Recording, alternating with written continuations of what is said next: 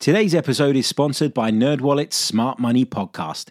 NerdWallet's trusted financial journalists use fact-based reporting for some much-needed clarity in the finance world, helping you make smarter decisions with your money.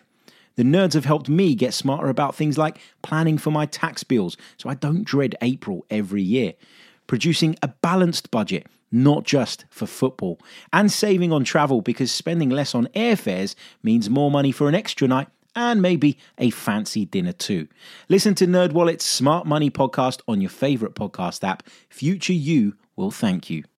What's so special about Hero Bread's soft, fluffy, and delicious breads, buns, and tortillas? These ultra-low net-carb baked goods contain zero sugar, fewer calories, and more protein than the leading brands, and are high in fiber to support gut health. Shop now at Hero.co.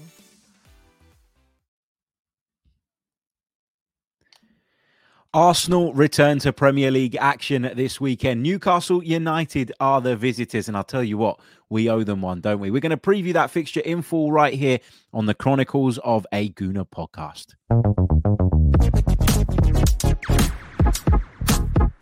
To the left-hand side for Vieira, who'll play through to Gabriel Jesus, who's in here for Arsenal.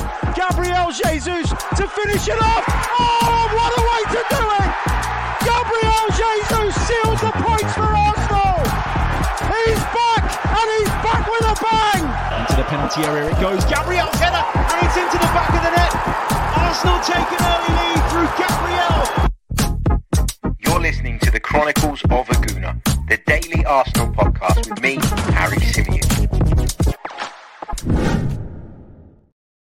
Good morning. Welcome back to another live edition of the Chronicles of a Gooner, the Arsenal podcast, part of the 90-min football family with me, Harry Symeou. On this episode, we're going to be previewing that game against Newcastle United. Saturday, 8 p.m. kickoff. Not sure how I feel about that. I suppose it means that I've got my Saturday free, but it also means that I'm going to spend the entirety of the day stressing about the game and essentially feeling nervous, when actually sometimes it's better to just wake up, get it done, get it out the way, and move on with your weekend. That's not going to be the case this weekend, of course, because the 8 p.m. kickoff, it's a bit unorthodox on a Saturday, not used to it. I'll tell you who I really, really feel for. Now, I know that part of the reason that this game was moved from a 12:30, which is what it was going to be, to an 8 p.m. is because Arsenal were away in Europe on Wednesday night. So I know it kind of works to our advantage a little bit in that sense. But I really do feel for the Newcastle United supporters. You know, the football fan in me thinks it's incredibly unfair that they're going to be expected to try and travel home after an 8 p.m. kickoff on a Saturday night. In fact, they're not going to be able to, are they? They're going to have to stay down in London. And it just kind of shows you, doesn't it, like how much commitment there is from, some of these supporters that travel all over the place to get to games. And I know there's commitment in other ways as well. I know there's other people that, wake up at the crack of dawn or in the middle of the night in different parts of the world to watch their team as well. And all of that is something that I tip my hat to. But I really feel like in this case, this is, and I know we've said it for a while, and N17 Gunner says it in the chat, football is for TV fans now. It's been the case for a while. Yeah, I mean, the TV revenues are so big now that the clubs are always going to be okay with prioritizing that, aren't they? If you look at the revenue streams of a Premier League football club now, the TV revenue certainly outweighs the gate receipts. And that never used to be the case. But as time's gone on, that's how it's kind of panned out. And so TV audiences take priority now over match-going fans. And I know that upsets people, and I know that it's a controversial subject, and I don't really know what the answer is or what the solution is. And to be honest with you, like, am I going to sit and lose sleep over the Newcastle fans? No, of course I'm not. I wanted to mention it because I think the football fan in me has to. But, I think we've got bigger things to worry about, bigger problems to worry about. And we should be focused on the game above anything else. Let me say a few hellos to you. Big hello to Brian, who joins us from New York. We've got Kai, who's joining us. Fuad is with us. Money Ain't is joining us. Zaludenko joins us from the Czech Republic. We've got Derek, who's over in Australia. We got Zed Tom, who I had the pleasure of meeting last night. Good to see you, my friend. Kamar Razak is joining us from Ghana. Zed Tom says, good show yesterday evening with the TGT panel, Harry. Nice to meet you in person. Mate, the pleasure was all mine. And a big shout out to Tom over at the Guna Talk TV, because he put on yet another fantastic live event. It was amazing. Great to meet so many of you. Great to speak to you guys. And I'm really, really thankful to Tom for inviting me to be on the panel. It was myself, the brilliant Tim Stillman, Laura Kirk Francis, who also bloody brilliant, and of course James Green from Sky, who's a really, really good friend, and he's just fantastic, isn't he? For those of you asking what time Mikel is speaking, he's due to speak now as we are live, but unfortunately my schedule today is so jam-packed that I had to record this or stream this morning. Won't be able to do it later on in the day, so I wanted to get this out now. And I know that a lot of you won't be with us live because you'll probably be listening to Mikel, and I admit and appreciate that he's probably a lot more interesting to listen to than I am. But the truth is Mikel going to tell us much about the team? No, he's not. That's my guess. That's my hunch. I might be proven wrong. I might have egg on my face, but knowing Mikel Arteta, he's going to say, yeah, we're hoping to have some more players back. They got one more training session. We're going to see where we're at, blah, blah, blah, blah, blah. Okay. This game, Newcastle United. It is a must-win game. Every game now, especially at home, especially against the sides that you're expected to beat, looking at their league position, you need to be taking all 3 points. There's nothing else that is acceptable under these circumstances. You have to be taking all 3 points. And as I mentioned right at the top of the show, we owe Newcastle one. They came to the Emirates last season and they absolutely shithoused the life out of us. They sat behind the ball. They soaked up pressure. They wasted time. It was the complete opposite, actually, of what I'd come to expect from an Eddie Howe team over the years. They seem to have kind of added that to their kind of armory. And I'm not going to be too critical of them per se for doing it, because I think it's almost an acknowledgement of the fact that Arsenal are the better football team. It's almost Eddie Howe kind of admitting that we are a better side than them, and the only way he can level the playing field is to, you know, apply some of the dark arts. So that should be taken by us as a bit of a compliment. But my God, it is the most frustrating thing to watch. And I guess the thing that kind of concerns me going into this game is that I knew that Newcastle would probably turn up and play in a certain way. And I'm pretty confident that that will be the case. I know that they're going to try and implement certain strategies in order to run the clock down, disrupt Arsenal's flow, try and impact Arsenal's rhythm. All of that, I'm expecting it. Where I think Newcastle could be better this time, stronger this time, and I know they've got injuries. I've heard this morning Eddie Howe say that Alexander Isak and Willock are close, which is obviously positive news for them. Whether they'll be fit enough for the game or not, I don't know. But the thing that concerns me is that on Wednesday night, I'm sure Eddie Howe would have sat down and watched Arsenal's trip to Porto. And I think, although we talked about the housery and the dark arts and the disruption of the flow and the way that they tried to make sure that the ball was hardly in play, and when it was, they kept wanting to stop it and impact on that side of things. I think Tim Stillman used the quote, they junked the game up, which I quite liked. So I'm going to nick that. Cheers, Tim. But he said that Porto had done a really good job of junking the game up. And that is what Newcastle are going to do. I'm certain of that.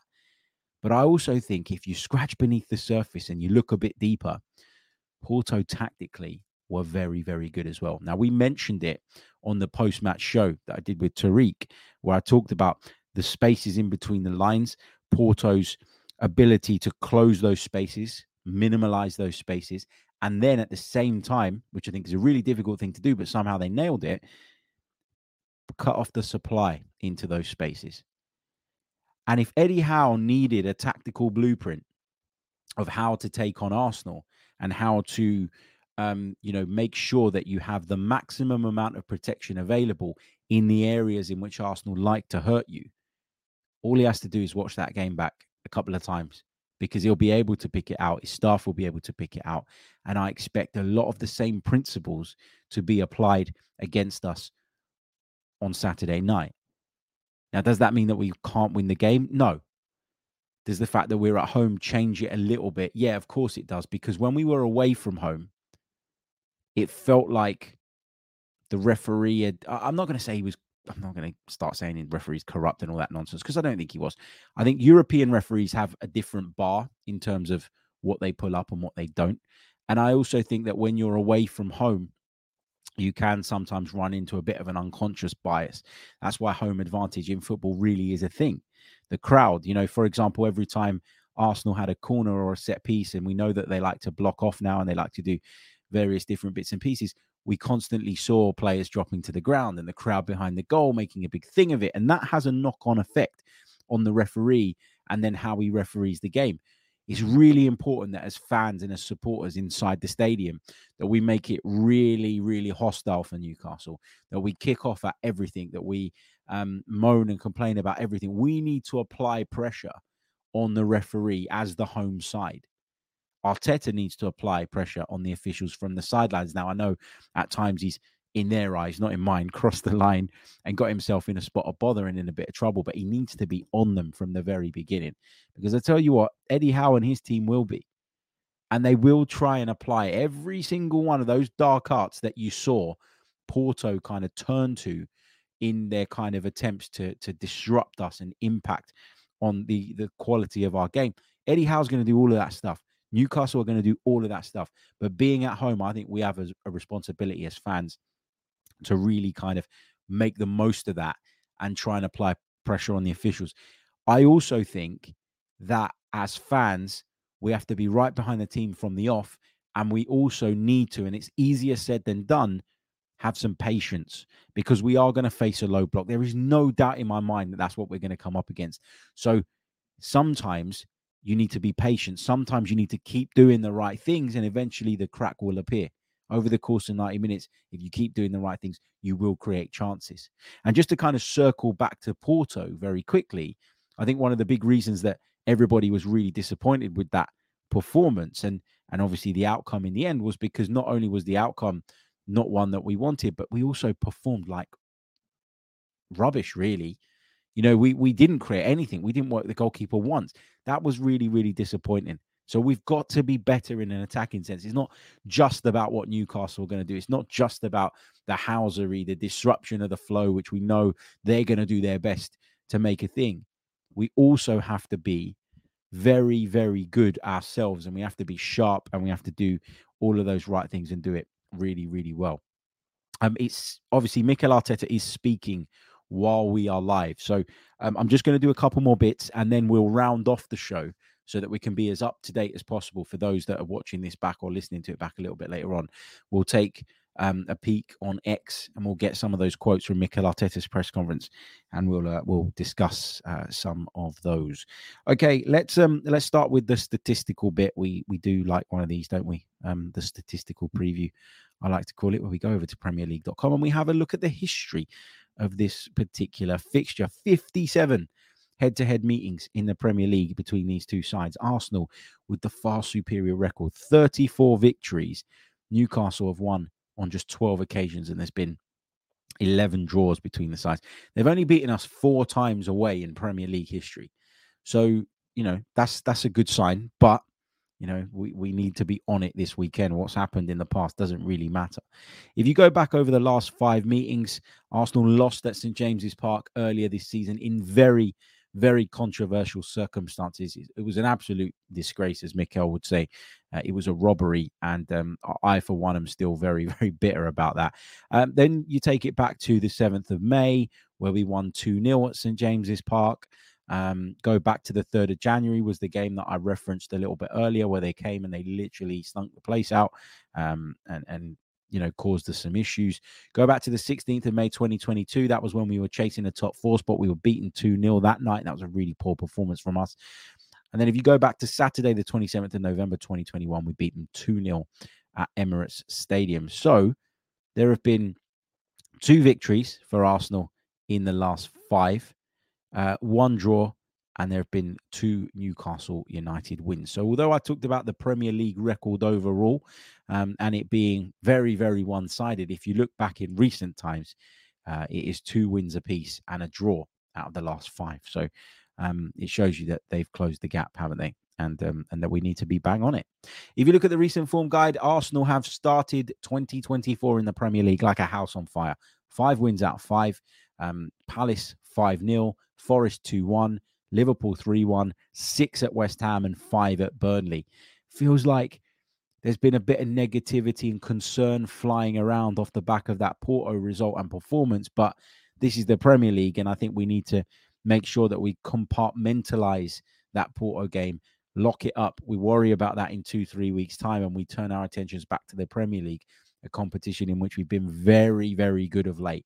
If you look at Newcastle's record, 2 draws, 2 wins, and a defeat in their last 5. The defeat came against Manchester City. There's no disgrace in that. And I actually thought they played really well that day. The 2 draws against Luton and Bournemouth, sides that they'd probably be looking to beat. So they'd be a little bit disappointed by that. But they did win away at Nottingham Forest, and they did win away at Aston Villa, which is a big result. We weren't able to manage that. So it's a big old result.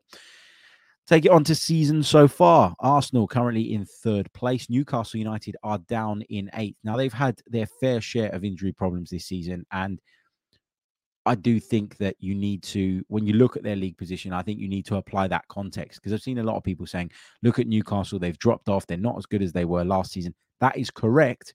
However, I think a lot of that is down to the fact that they've been down to their bare bones as a squad more than them regressing as a side. So I took Newcastle very, very seriously last season. I took Newcastle very, very seriously in the opening months of this season. And I think we need to continue to take them very, very seriously, because they have the players and the means to cause us problems.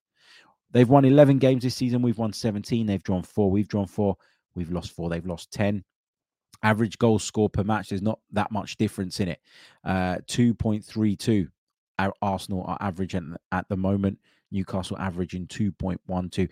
Average goals conceded per match. Newcastle nearly at 2, 1.64. Arsenal just under 1. I beg your pardon, at 0.88. I didn't get to the mute button in time. Sorry if you're listening on headphones. Clean sheets, 10 for the Gunners, 7 for Newcastle United.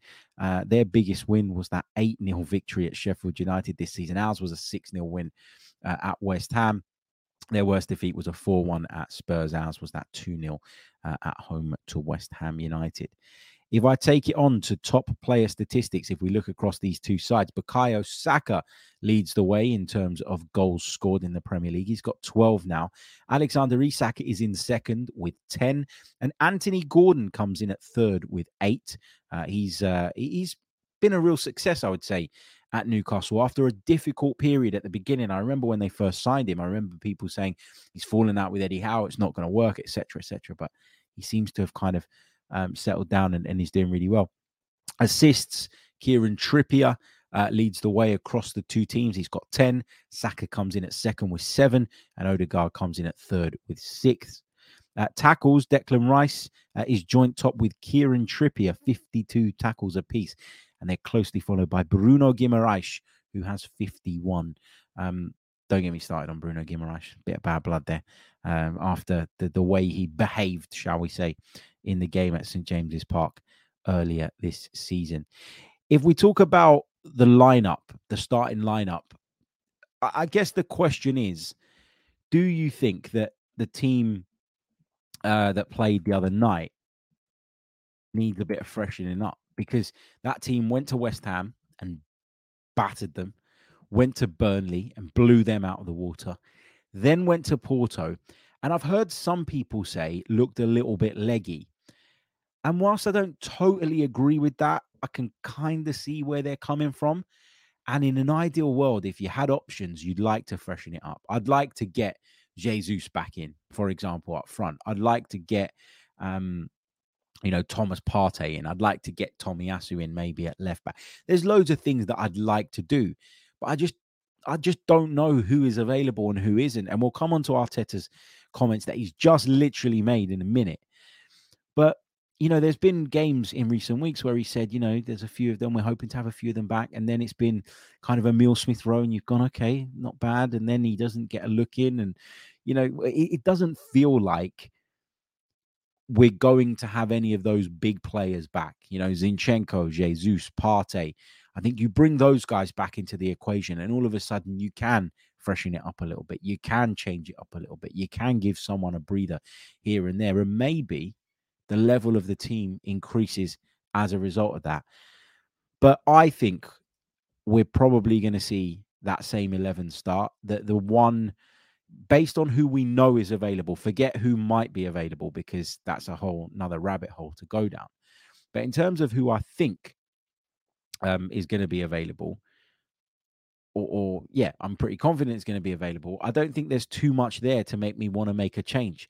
I think I spoke about Jorginho coming into the side away at Porto, and I thought that had been the right thing because, you know, we probably needed to be a little bit more conservative away from home. I said to you guys on the post-match show after the Porto game that actually watching it kind of unfold when he came on, and I know it was the last 20 minutes or so, I then kind of sat back and thought, yeah, you know what, maybe this wasn't the right thing. And I'm happy to put my hands up and admit that. If Zinchenko's available, I'd play him at left back because I think we're going to need that ball progression and we're going to need his creativity from those deep areas. If he's not, though, then why take Kivior out? I think he's been fine. I think he's getting better and better in that position. If you bring Jorginho into the midfield, that probably means that you sacrifice one of Havertz or Trossard. And I think, again, given that we're going to face a low block and that we're going to have a lot of the ball and we're going to need, A, the runner from deep in Havertz, but also his physical presence, I think, up against them. But maybe Trossard's finishing ability in the sense of if a chance drops to him, if Jesus isn't available, then why would I take any of those two out in favor of a Jorginho who probably isn't what we desperately need in this specific fixture? So having said all of that and having thought about this last night, I would probably go with the same team unless a Jesus is back or a Zinchenko's back. If those guys are back, then that changes things. And then I would start to consider, I'm not saying I'd definitely do it, but I'd start to consider freshening it up. If that isn't the case, then I don't see why you change the team, really, at least from the start of the game. Anyway, it'd be great to have some options off the bench that if it is going a little bit stale and we are struggling a bit that you can turn to and call on. But yeah, generally speaking, based on who I know is available, not what I'm guessing might be the case, I would go with the same team again. Let me know you guys' thoughts in the comments section on that. Archangel says, so you'd pick Raya, really? Yeah, because I think that Raya could have done better for the goal, and I expressed that opinion on the reaction show to the Porto game, and we spoke about it last night at Tom's the Guna Talk live event. And whilst I do think there is a chance that a better goalkeeper saves that, in the sense of I think there's other goalkeepers that maybe get their footwork right quicker and then launch the dive from a slightly different position, which makes the difference, in my opinion. I don't think it's like a glaring, horrible error that is going to be, something that we should be banging on about for weeks and weeks and weeks. And I tell you what gets on my nerves more than anything is people sort of dismissing the fact that in recent weeks, Raya's distribution's been really good, that he's been really dominant coming out, catching crosses, that he's looked like a real safe pair of hands, and saying he's too short. The guy's not short. You know, the guy's not... The reason he got beat the other night is because his footwork wasn't quick enough, in my opinion, not because of his height. And it's just lazy stuff. Like, yeah, a bigger goalkeeper has a slight advantage in that sense. There are far bigger goalkeepers than Aaron Ramsdale. I'm not saying Aaron Ramsdale's short. I'm saying there are far bigger goalkeepers in the game than him. But I saw Aaron Ramsdale get beaten from distance on a few occasions, and I never heard anybody talk about Aaron Ramsdale's height. So the height thing for me is just like, it's just lazy analysis. I'm not really going to go, I don't want to go down that route because I don't think it's really what the crux of the issue is. I think actually we had 3-4 opportunities to deal with that situation and make sure that we saw out the draw, and we didn't do that yet. yeah, I think Raya made a mistake and Raya could have done better. But why would I sit there and dig out Raya specifically and then not talk about maybe Rice not getting out to his man quick enough or Martinelli giving the ball away? It's a catalogue of errors. It's naive from the team, generally speaking. And I'm very, very wary of the fact that there are a lot of people out there that absolutely adore Aaron Ramsdale, and rightly so, because he's a great character and he's been a great servant to this football club. But as a result of their affection for Aaron Ramsdale, they're almost looking for reasons to beat down David Raya. And yeah, you can say that he could have done better on something, but that doesn't mean automatically that everything he's done over the last few months, where I think he's been improved, goes in the bin and now he's no longer the number one. I don't think it works like that, right? The same people that were saying, you can't do this with goalkeepers. You have to have a number one. You know, you can't have rotating goalkeepers. You must have a number one. I'm now calling for our number one goalkeeper. It doesn't matter if you think he's the number one or I think he's the number one. Mikel Arteta thinks he's the number one. So you're going to slag him off for dropping the previous number one or for saying that he's going to rotate them and saying that you have to have a solid number one. And now he's got a solid number one and he's going to stick with him. You don't want that either. So, yeah. Sorry, rant over. In terms of my prediction for the game, I'm going to go with a 1-0 to the Arsenal late goal. I think is probably the way this is going to go. It's going to be stressful. Going to need a bit of stress relief during the game, I'm sure. But yeah, we'll see. That's my prediction. 1-0 to the Arsenal. Okay, let me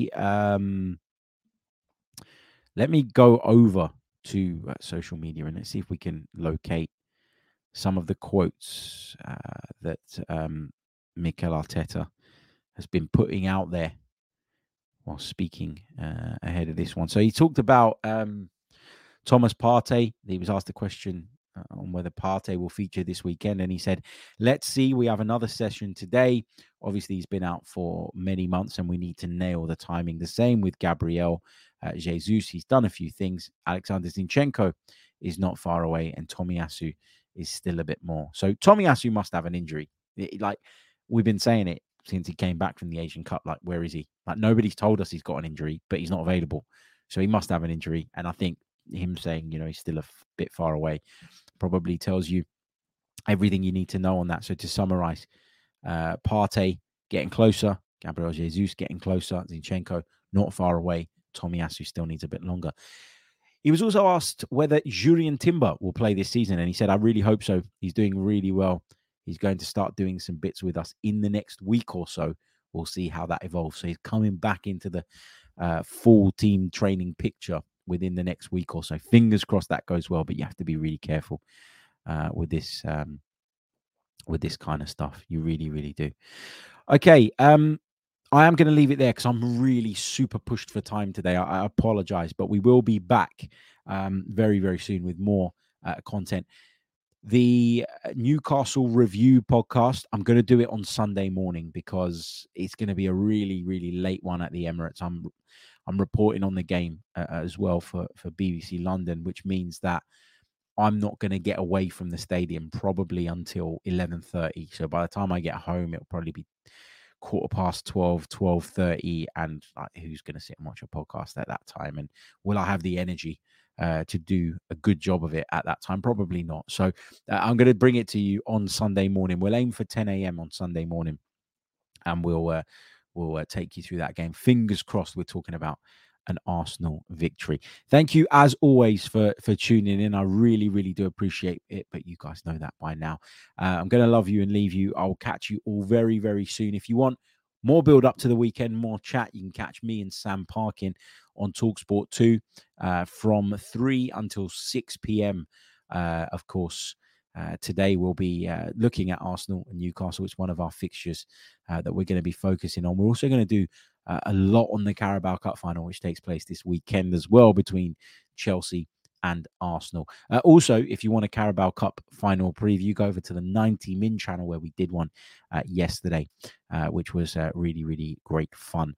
I'll be back soon. Until the next one, take care of yourselves. Have a great day. All the best. Come on, you Gunners.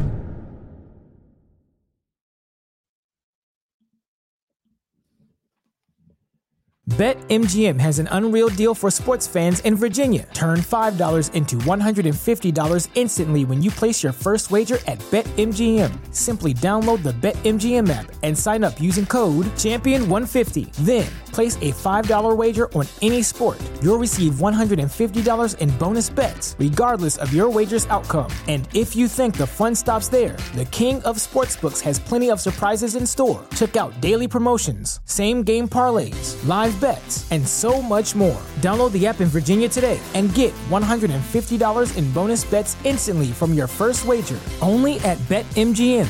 BetMGM and GameSense remind you to play responsibly. See BetMGM.com for terms. 21 plus only. Virginia only. New customer offer. Subject to eligibility requirements. Rewards are non-withdrawable bonus bets that expire in 7 days. Please gamble responsibly. Gambling problem? Call 1-800-GAMBLER. Promotional offer not available in Washington, D.C.